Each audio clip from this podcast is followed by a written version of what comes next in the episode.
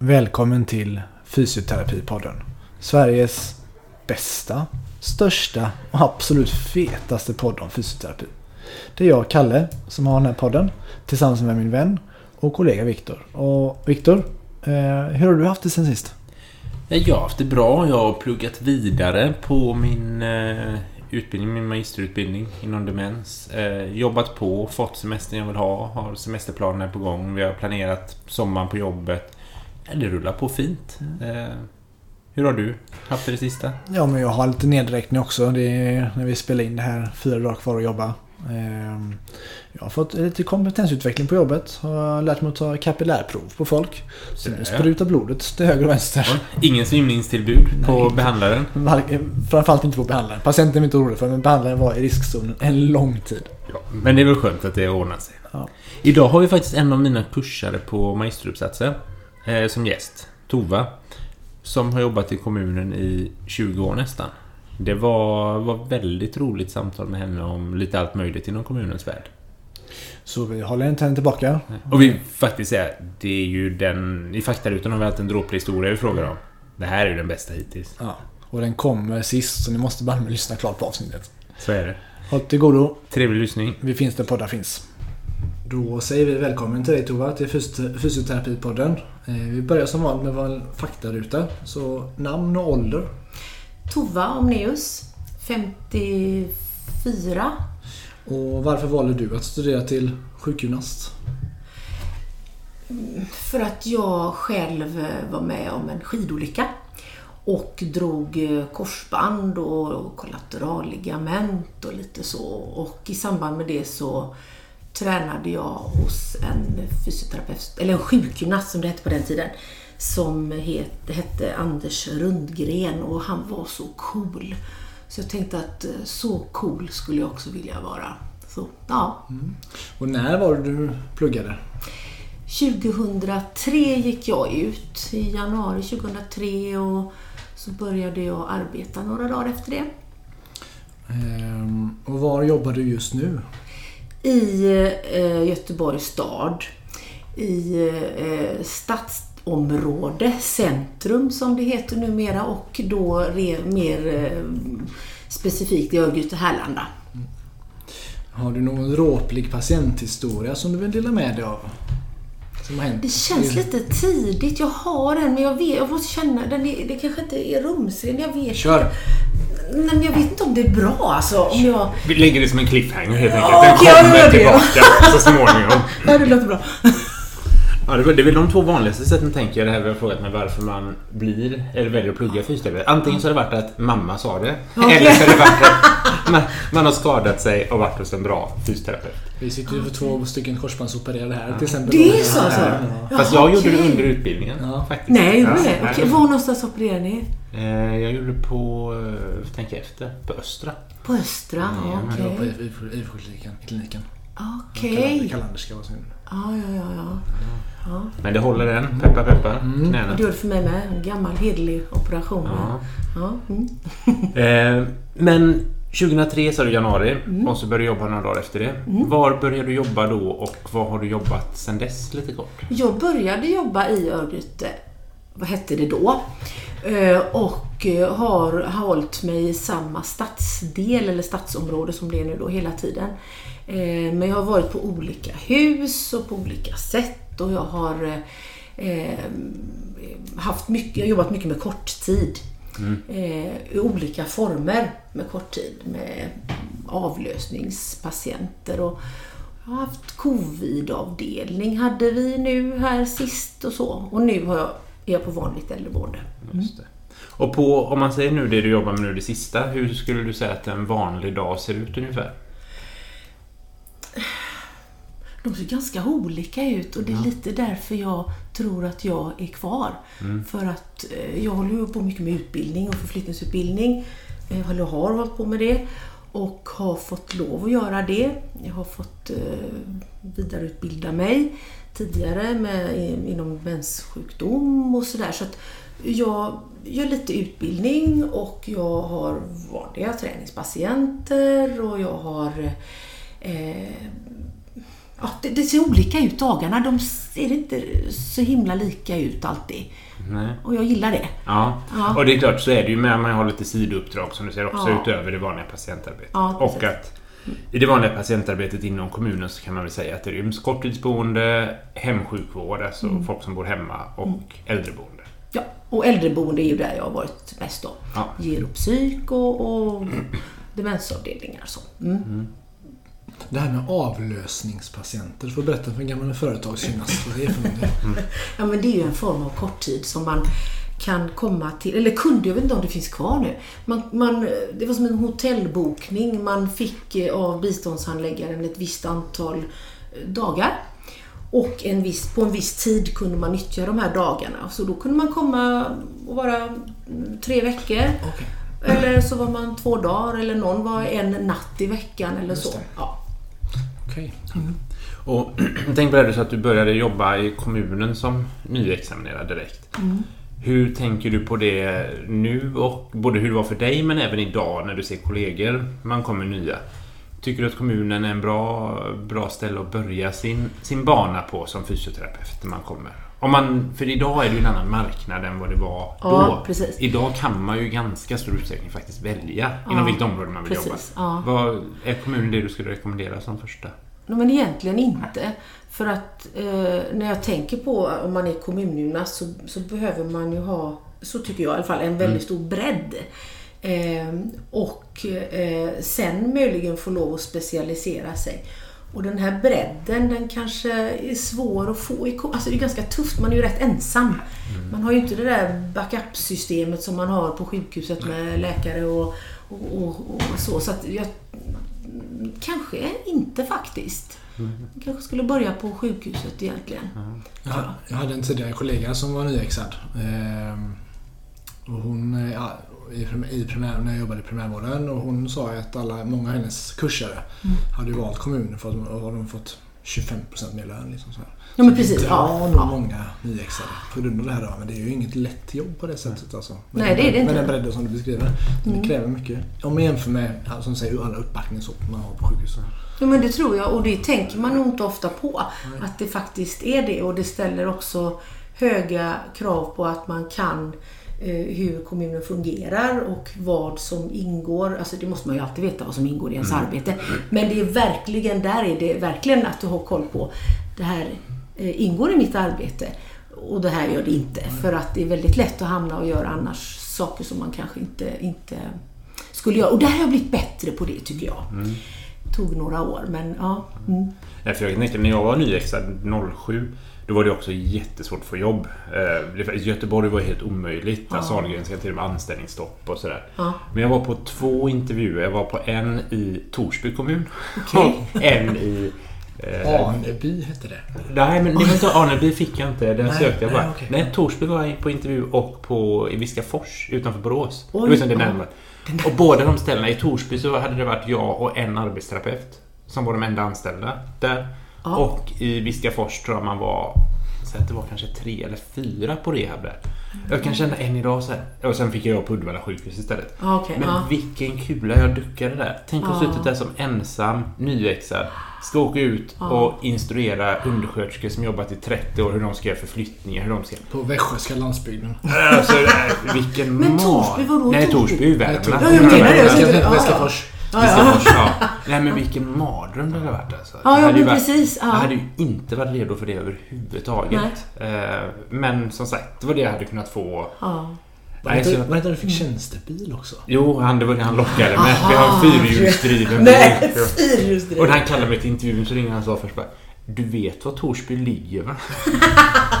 Okej. Ja, Vänta lite, jag ska bara kolla här. Jag sa någon referens till Svennis så att jag har koll. Men, men, Va- Ja, ja, okej, Ja. okej. Men, eh, men... Nej men för det ja. tänker jag också att och framförallt, jag menar Göteborgs stad i stadsområdena så är man ju ändå kanske 10-15 fysioterapeuter på varje helg. Så man har lite kollegialt stöd ändå. Absolut. Men vad är en liten kommun?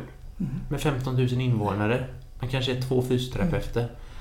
Nej, jag tror inte att det är... Trots att lönen är mycket bättre så är det inte ett bra steg att gå. Ett år på sjukhus i alla fall först. Men jag tror det. Och att man får sätta sig lite i sin yrkesroll. Mm. Och bli lite trygg och, och kanske också få lite erfarenhet. Eh, jag är undersköterska botten och jag tror att det är bra. Jag har kollegor som, som eller studie, vad heter det, studiekamrater, vad heter det? Kursen? Kursare som eh, eh, inte hade någon vårderfarenhet alls. Som säger att de är avundsjuka på alla som hade, och hade liksom åtminstone varit en sommar och varit och tagit på människor och, och varit och gjort det där som man ska göra. Eh, så att man har det i botten och jag tror att det är bra. Och sen tror jag att det är jättebra i kontakten med undersköterskorna att jag faktiskt eh, förstår. Ja. Eh, det tror jag att man kan lära sig men, men jag tror att det är en bra bas. Och framförallt var det nog en väldigt bra bas att börja med, tänker jag. Alltså efter Ja. ett tag så har man byggt upp en erfarenhet och Ja. lärt sig man ska göra. Men i Ja. början är man ju... Och kanske framförallt där ändå som man också. Alltså Mm. komma in, för undersköterskorna är ju majoriteten kvinnor, 90 procent eller vad det är. Och kommer komma då som 22-åring från Göteborg. 22-årig, liksom 25-årig man och ska säga åt ett gäng 50-åriga Nej, nej, nej, kvinnor går som har erfarenhet hur de ska göra. Bara för att det är det jag förväntas göra. Ja. Nej, det är ingen bra situation. Nej men det blir ju inte bra. Det gör inte det och jag tror inte att alla eh, riktigt förstår det. Nej.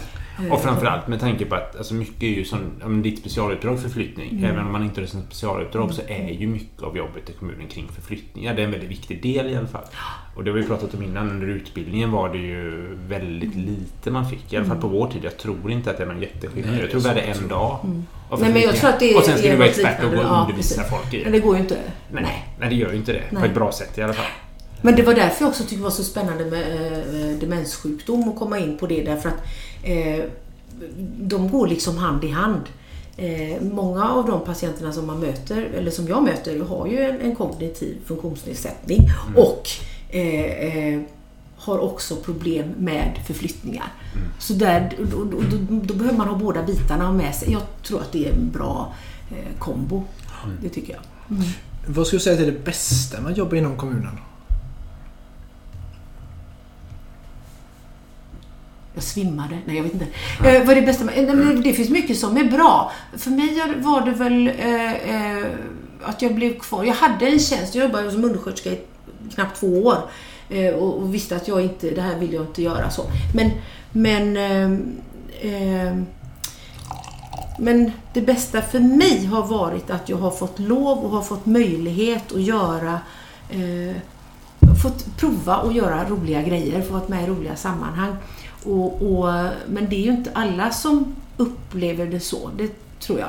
Upplevelsen att de inte har fått möjlighet att vara med i olika sammanhang eller att de inte uppskattat det. Att de inte har fått med, man- vara med, tror jag. Men det är bara vad jag tror. Jag vet inte om det är så, men så har jag eh, uppfattat det som. Men om vi säger, om vi ponerar att det är sanning. Ja. Att alla inte har fått vara det. Ja. Men att du har fått vara det. Vad beror det på att du har fått vara det? Det tänker jag kan ju vara ett litet tips till folk som lyssnar som vill kunna vara den som får vara med i roliga sammanhang. Ja. Men jag tror att man måste vara tydlig med inför sin chef att man är intresserad av eh, verksamhetsutveckling.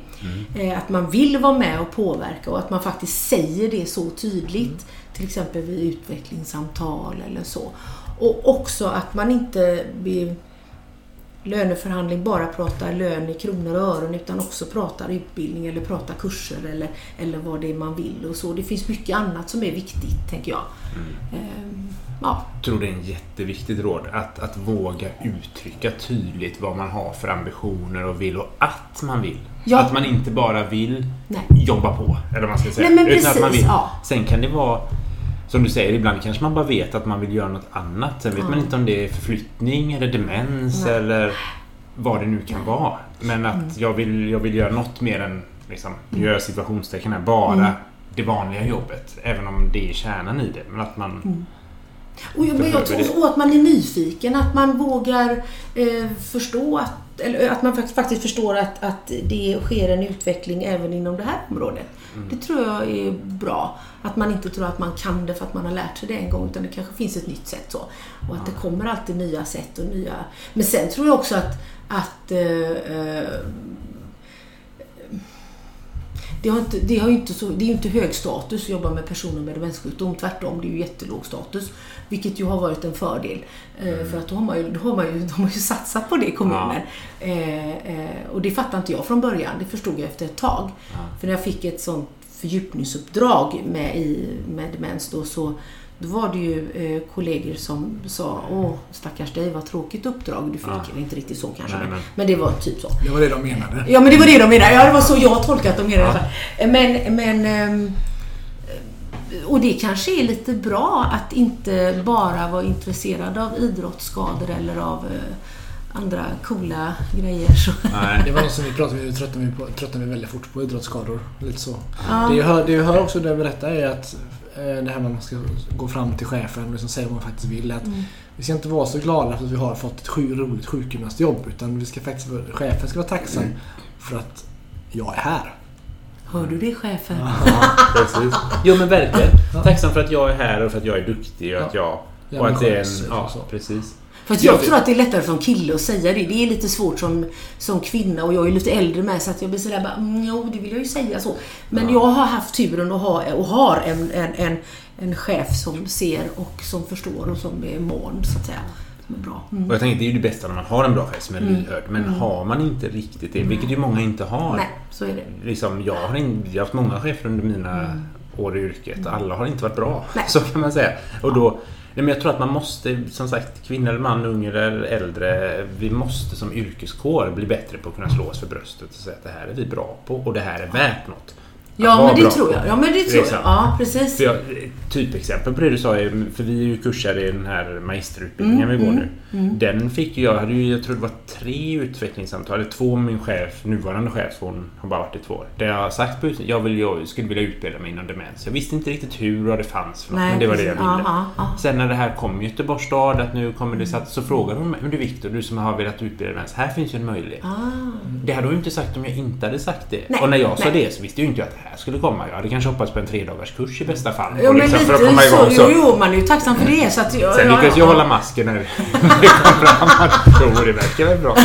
Men att det är ju, hade jag inte sagt det så hade jag inte varit så självklart att hon hade frågat Nej, mig kanske. nej, så är det ju. Så jag tror verkligen att man har... eh, nej, det ska man. Och man ska inte heller säga tack för att jag får gå utbildning bara, utan det är ju nu verksamheten med. Så att det är så här, Ja, men det är klart tack att för det att jag får, att jag, annars. Att jag ja, får ja. liksom förtroendet att göra det. Ja, Men det är det är inte så att jag står det med som ska- mössan i hand hela Det är tiden. ni som, ska, ska tacka mig för att jag vill gå utbildningen från Ja. Jo, men man måste ha båda perspektiven i alla fall. Liksom. Jo men det får man vara. Jo men jag kan känna, jag känner en eh, eh, otrolig tacksamhet. Det gör jag. Och jag känner att jag hade inte gjort det här om jag inte hade fått de förutsättningarna. Men det jag tänker framöver är att så, det kanske eh, eh, den kommunala arbetsgivaren måste vara bättre på att fånga upp att får man inte förutsättningar så kommer man heller inte få folk som vill eller eh, vad heter det, medarbetare som vill vidareutveckla sig eller som vill för man har kanske inte ork och möjlighet eller, eller ekonomiskt eller så. Så att jag tror att det är jätteviktigt och hoppas att det blir mer av det här Ja. för andra också. Verkligen. Mm. Och att man är tydlig med vad man vill. För jag tänker också att det inte...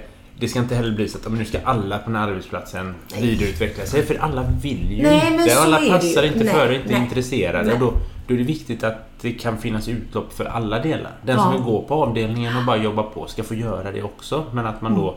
Där måste man liksom visa att Jo, man vill något så. annat. Ja, annars kommer inte chefen komma och fråga dig. Nej, nej. Alltid. Och det här med kommuner, du frågar varför jag var kvar. Det, mycket var ju det att jag ville vara i, i eh, nära där jag bor. Mina barn var små, min man jobbade mycket borta och sådär. Så då var det, passade det väldigt bra. Så det fanns ju mycket runt omkring och den tiden var ju viktig. så. Eh, men när, och, då, och, och då är det ju liksom lite mer det här att man vill bara jobba på. Kanske. Så, en period.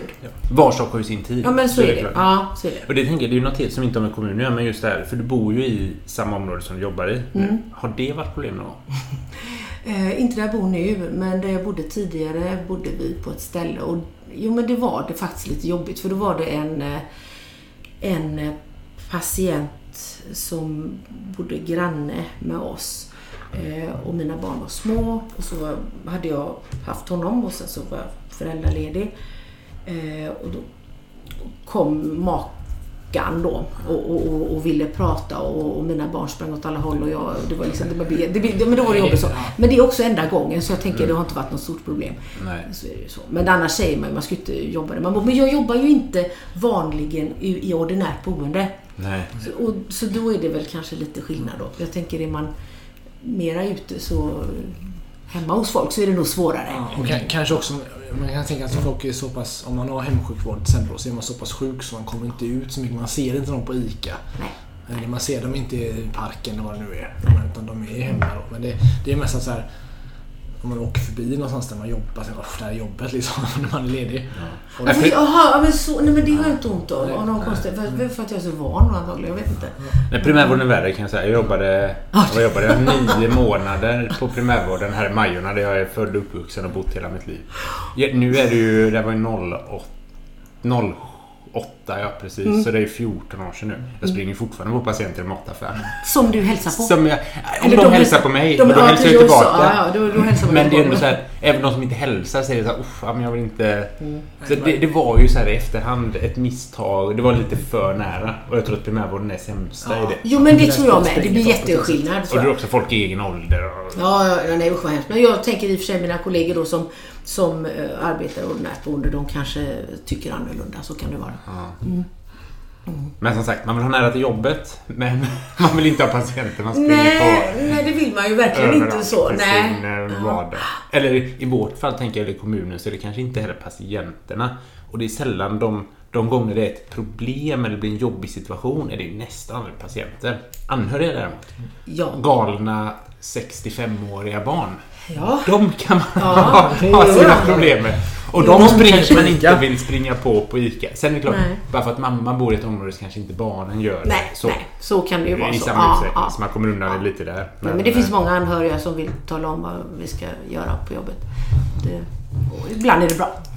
Nu ska vi kasta ut, kasta ur oss en fördom här tänkte jag. Ja. Okej. Eh, för bland, bland kollegor så hör man att arbete som eh, fysioterapeut inom kommunen är tråkigt och mest handlar om att förskruva hjälpmedel och delegera träning. eh, till hemtjänsten som, och då gör de inte det ändå.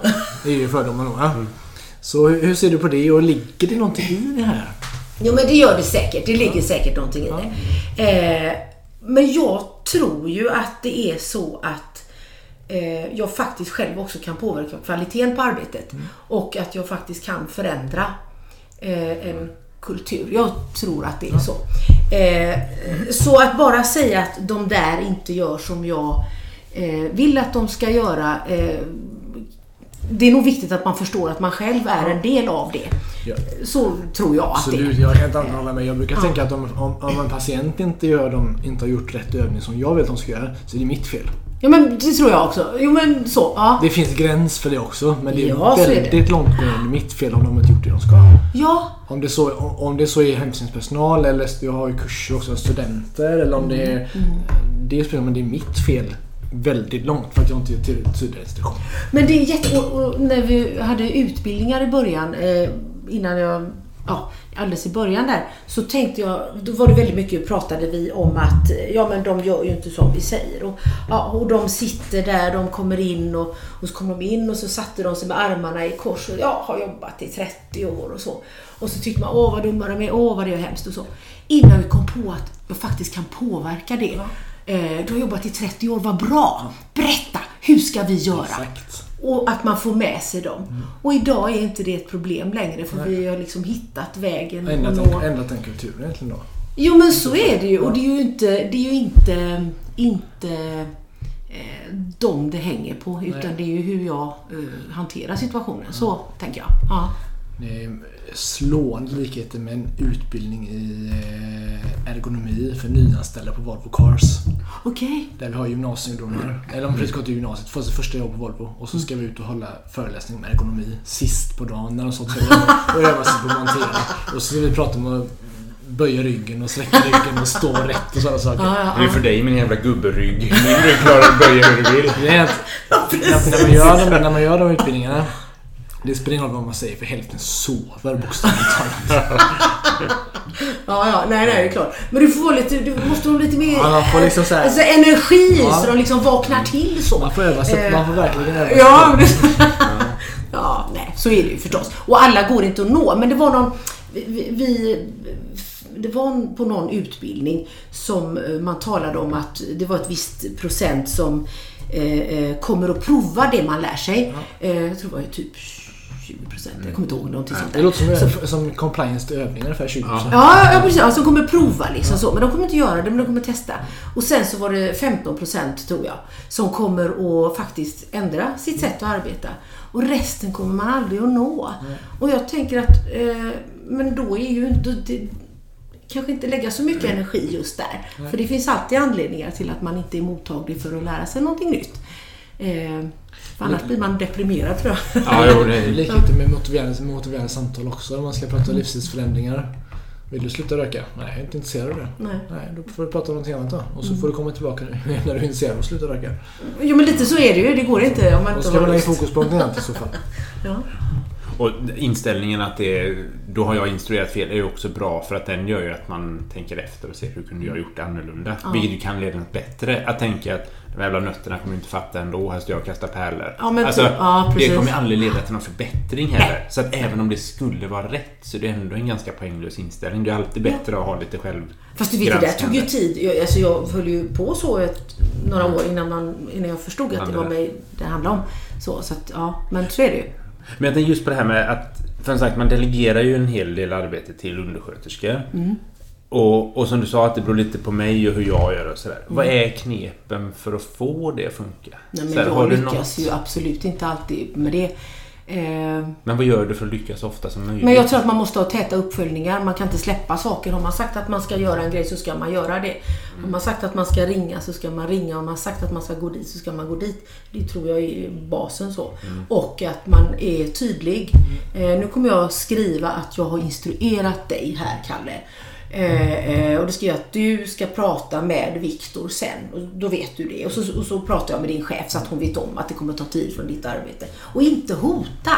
Det menar inte jag. Men att man är tydlig med att jag ser vad du gör. Och att jag återkopplar. Och ser jag att du inte gör det så frågar Kalle, vad hände? Varför gjorde du inte det vi skulle en, göra? en eller två instruktioner. Flera gånger upprepning. Nedskrivet. Med handen. Kort uppföljning. Ja, ja. Men också visa, jag tänker att eh, på korttiden som jag arbetade länge i förut, där var det, eh, de var väldigt motiverade de som arbetade där. Och de, eh, de kunde komma och säga, eh, jag sa någonting på fredag, nu ska vi göra så här över helgen. Och så kom jag på måndag och så sa de, vet du vi gjorde så här istället. För det fungerar inte det du sa, så vi gjorde så här. Och jag tyckte det var så bra. Det för det var inte, därefter det. Jo men det var jättebra för då var det ju ett förtroende och de eh, hade försökt och det gick inte. Det var bättre så här och då fortsatte vi på har det. fått, fått dem att tänka och reflektera över, Ja, mm. över arbetssättet och så Ja. lär, lär vi oss någonting också. Mm, lite så. Mm. Och jag tänker att det här är ju... Det är på ett sätt ett kravställande det du beskriver. Att man, det här förväntar jag mig att du gör. Utan Mm. att det, men ett krav visar ju också på att det här är viktigt. Ja, det alltså, jag. Ja. om jag ber någon göra något väldigt hafsigt och sen inte följer upp det, då signalerar jag också att det här är inte så viktigt. Nej. Även om det kanske Mm. bara beror på att jag är konflikträdd och inte vågar fråga igen för jag är rädd för dålig stämning eller vad det nu är som beror på att man inte gör det. Men det man signalerar är ju detta är inte så viktigt. Mm. Jag gör det mest för att jag måste. Ja, precis. Jo men det tror jag. Ja, absolut. absolut. Det blir ju något annat. Ja. Eh, än att man faktiskt visar att det här är viktigt. Jag kommer fråga dig på måndag. Och att man då gör det för att nästa gång man säger det så vet man det från början. Alltså.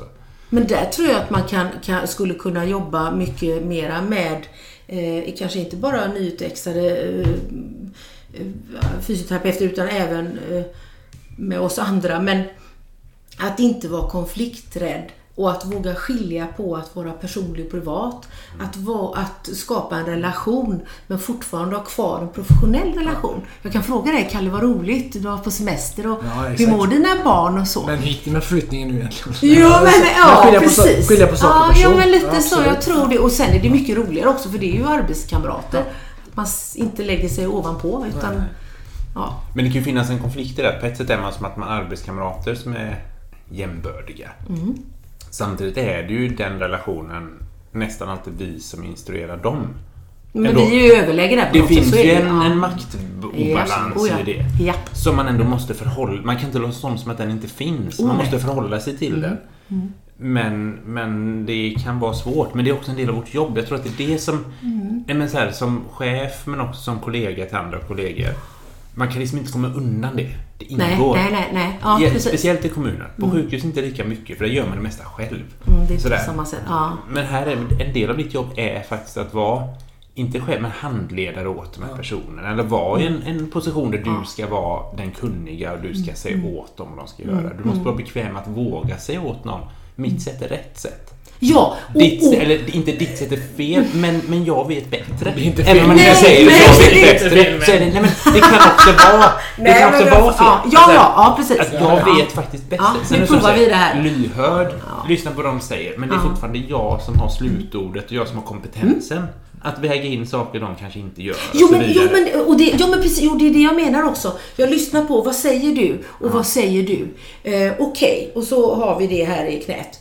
Eh, då, då vet jag detta. Men jag tänker att vi gör så här ändå. Nu provar vi det här. Är ni med på det? Jag har hört vad ni har sagt och så och vi tar in det. Men, men, men alltså jag lyckas inte alltid med det här.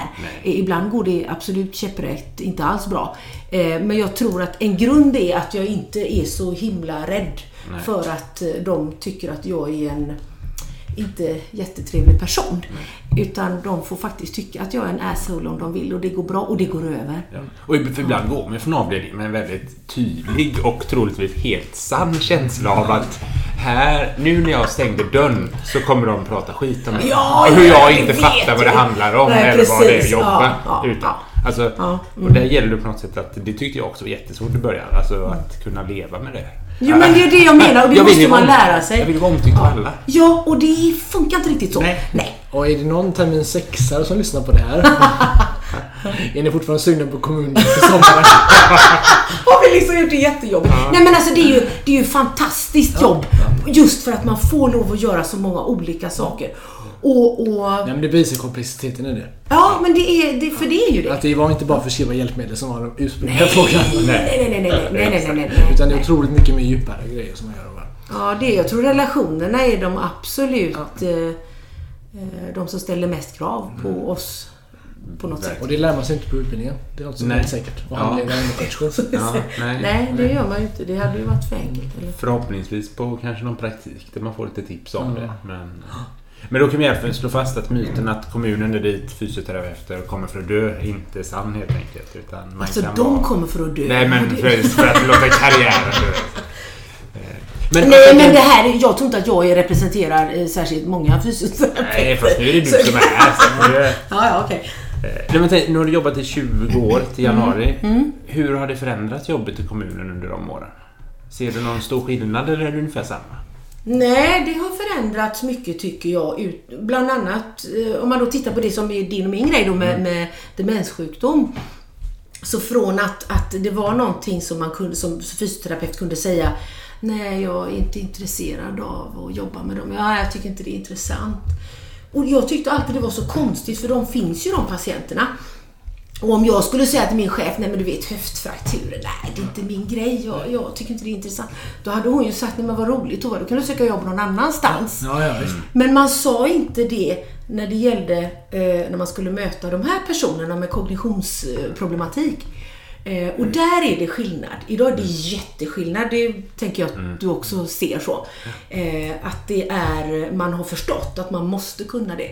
Men också så tycker jag nog att eh, våran roll har blivit mer eh, kanske seriös på något sätt. Men det, jag vet inte. Alltså mer att man, man förstår att vi har mer att ge än bara eh, förskriva en rollator. Ja, så. men I för- bästa fall. Men fått lite mer eh, kött på benen kanske inte riktigt är fel men ändå så här att man ja, kanske har en chans att göra mer skillnad. Ja, kanske så. Eh, I alla fall i vissa fall. Sen tror jag också att man inte har hängt med. Det, det kan jag känna att, att kommunen... Jag ju- tycker ju då, eh, om jag får säga, tycker så tycker ju jag att man inte ska dela. Man ska inte vara både i ordinärt boende och på vård och omsorgsboende. Man ska inte ha delade tjänster. Det tycker inte jag. Eh, sett ur patientens, eh, det som är bäst för patienten. För jag tror inte på den kombinationen. För jag har inte hört någonstans där det har funkat fullt ut. Vad är det som händer då? då? Nej men det, jag, alltså, det, det som jag har hört och fått till mig är ju det här att när man ska prioritera. Så även om vi, eh, vi prioriterar ju samma prior, prioritetsordning oavsett var man bor. Ska man till exempel dö så, så är man ju prio ett oavsett om du bor på hospice, vård eller i din egen lägenhet. Så. Men, men jag tänker att Eh, eh, nu tappade jag bort mig. Mm. Nej, men prioritering om man har delad tjänst. Ja, Alltså- jo, men jag tror ändå att det blir så att behöver man prioritera där det inte liksom är sådär livsavgörande eller så. Så vet man ju att de som bor på ett vård och omsorgsboende, de har ändå personal runt sig hela tiden. Och det har ju inte de som är hemma och det förstår jag. Så, så skulle jag ju också prioritera. självklart. eh, jag tycker inte att det är bra. Nej. Och det finns väl också ett, i min erfarenhet, att man har delade tjänster kommer av att mycket färre personer än vad som behövs vill jobba på vård och omsorgsboendena. Och då har man ju utgått ifrån oss och inte Ja. ifrån behovet Nej, hos de som att, bor där. Jag tror att det är det som Ja, är. ja. Jo, men det tror att, jag. att Ja. det är ett, också ett, ett problem i grunden att man behöver hitta ett sätt att göra det jobbet intressantare eller få fler att förstå vilka möjligheter det har. Att det Ja, inte är bara tråkigt. Åh, snälla Göteborgs stad, ni har ju världens chans att göra det så attraktivt. Erbjud utbildningar, erbjud mer och, och även satsa på, det kanske ska vara en specialitet att jobba där. Man kanske behöver ha Eh, vad heter det, lära sig hur man, hur man handleder bättre och... Nej, och sp- ja. specialist inom kommunal rehab. Alltså, ja, men jag tror inte att det är så dumt kanske. Eh, För det är inget speciellt sätt att arbeta på som skiljer sig på många sätt Mm. mot andra fysioterapitjänster som finns. ja. Och en fråga som blir väldigt, ja, men blir väldigt intern kanske om man inte jobbar i kommunen. Men hur ser du på, om man jobbar på ett vård och omsorgsboende på heltid, det är där man har sin placering. Mm. Tycker du att man ska vara placerad där även fysiskt hela tiden? Eller ska man vara på sin rehabenhet och sitta där på morgonmöte och så åker man ut till äldreboendet? Jag Och sen åker ju- man tillbaka och äter lunch. Ja, jag är jävligt gammaldags. Jag tycker man ska sitta där. Jag tycker du ska vara där, du ska vara på plats, du ska vara med. Du ska kunna gå upp på morgonen, du ska se, du ska kunna säga okej, då kommer jag in, då är jag med när vi ska ta upp honom. Eller han har ont på morgonen och då ska jag ju inte komma på eftermiddagen, då ska jag ju komma på morgonen. Inte när det passar mig utan när patienten har behovet eller sådär. Men det är ju inte, jag vet att det, jag är ganska ensam om att tycka det här så att jag tror inte att jag är så jag är inte så representativ där. Eh, ehm, jag tycker att man ska... Jag tycker nog också det, men jag säger det inte så ofta så högt för jag vet att de andra som är där kommer inte men det, tycka jag så vill vet! inte Mina kollegor kommer i skjuta mig här nu. Vi har fått så fina lokaler med och med ett vackert långt bord i i en fin korridor. Och, Så varför skulle man inte vilja sitta där? Sen finns Nej, det också, det kan ju finnas en poäng också att vara kopplad till en rehabilitering kring professionsutveckling och sådär. Absolut. Men, Ja. Jo, men det är också det- bra att vara på plats, eh, Ja. i alla fall delvis. Man kanske får dela dagar eller något sånt där. Men jag tänker att det ena behöver faktiskt inte utesluta det andra. Nej. Man vill ju vara en del i ett team. Det är ju Mm. jätte, jätteviktigt. Och jag tänker att det kanske är lätt för mig att säga som är då på eh, ett boende som har korttids. Så där är det mycket rehab och många roliga kollegor och bra så. Mm. Eh, så det kanske är lätt och är man ensam helt så är det inte lika lätt. Nej. Och det förstår jag. Eh, mm. Det är inte helt lätt. Nu Tova så har du eh, just fått ansvar för en kommunal rehab. I en, med- i en medelsvensk kommun. Okej. Budgeten är obegränsad. Åh! Är det så? Mm, Vi har plockat ut coronamiljarderna kom till kommunal rehab istället. Det fanns plötsligt 800 miljarder över i skattekistan Fick jag dem? Och plocka fram. Och behöver du 1500 miljarder så finns det också. I, i, i kommunal rehab. Och rehabpersonalen står på kö för att Ja. börja jobba där. Är det så? så? Hur ska du lägga upp en sån verksamhet? Jag har ju aldrig sagt att jag är en bra chef. jag vet inte hur jag ska lägga upp det. Men fler, fler personer. Absolut fler personer. Eh, absolut mer inriktat på eh, just kommunal rehab. Hur den ser ut. så. Eh, mycket fortbildning. Mycket bra lön. Ska alla ha. Framförallt om de har jobbat länge så att de drar iväg så att de andra kan komma efter så vi kan allihopa ha bra lön. Ehm, Ja... Bra förutsättningar och bra, bra arbetsvillkor. Det tror jag. Skulle man ha de, de som, om det nu tillkom mycket folk, skulle det vara för att undervisa un- undersköterskor eller skulle det vara för att behandla patienter eller skulle det vara för att utveckla eller vad skulle de behöva? Nej men jag tänker att vi kan aldrig bli så många att vi själva kan sköta och behandla alla de här patienterna som är på ett vård och omsorgsboende. Därför ingår handledning som liksom en, en, en egen självklart. grej som inte går att komma ifrån. Och därför måste vi få stöd och bli bra i det eller bättre i det och vara trygga i det och liksom hitta vår, mitt sätt. För det är inte säkert att, att Victor och jag har samma sätt och båda två kan vara rätt för det. Eh, Men en, en har lite fel. Ja, ja, och det är ju Viktor då såklart. nej, nej, inte alls. Nej men, jag, nej, men jag menar verkligen det. Alltså, jag, jag tror att det är så. Och sen tror jag inte att man ska bli tvingad att göra saker som man inte vill. Eh, hos oss var det så att man skulle hålla för flyttningsutbildning fast man inte hade lust. Det blev ju en plåga för en del och det var ju inte bra. Så det har man ju slutat med och det tycker jag är bra. Medan om man tycker att det är roligt så, så ska man få göra det. Eh, Men den, jag tänker den här bashandledningen som man måste göra om man är fysioterapeut. Den Och det där är extra personalen. Ja, för att, nej, också Eller? för att ja, men man skulle kunna göra så himla mycket på ett boende. Man skulle kunna ha tränings, eh, eh, alltså mycket bättre träningsmöjligheter, öppna tider, man fick komma själv, man fick sätta sina egna mål. Jag vill kunna eh, gå upp för trappan på, eh, jag vet inte, i- alltså att man kunde göra mera meningsfullt. Samtidigt så är ju inte det dit vi går hän. Nej men det är inte så. Det, just det, jag hade obegränsad budget. Ja. Nej, nej, nu är det ju den här... eh, Vi skiter i inflation, inflationen. Vi, Ja, ja, vi- vi- vi pumpar kommande Nu är det Utopias eh, kommunrehabilitering. Ja, ja precis. Det spelar ingen roll. Nej, men det är bra. Nej, men s- jag, ja, jag vet inte. Men kanske så. Eh, bra hjälp, alltså bra träningsredskap. Eh, som passar för den målgruppen. Där det inte begränsas av att de är så dyra. Eh, och jag tycker också att det är sjukt att en cykel ska kosta 120 000 eller, eller så. Men nu gör den det. Och då behöver man liksom...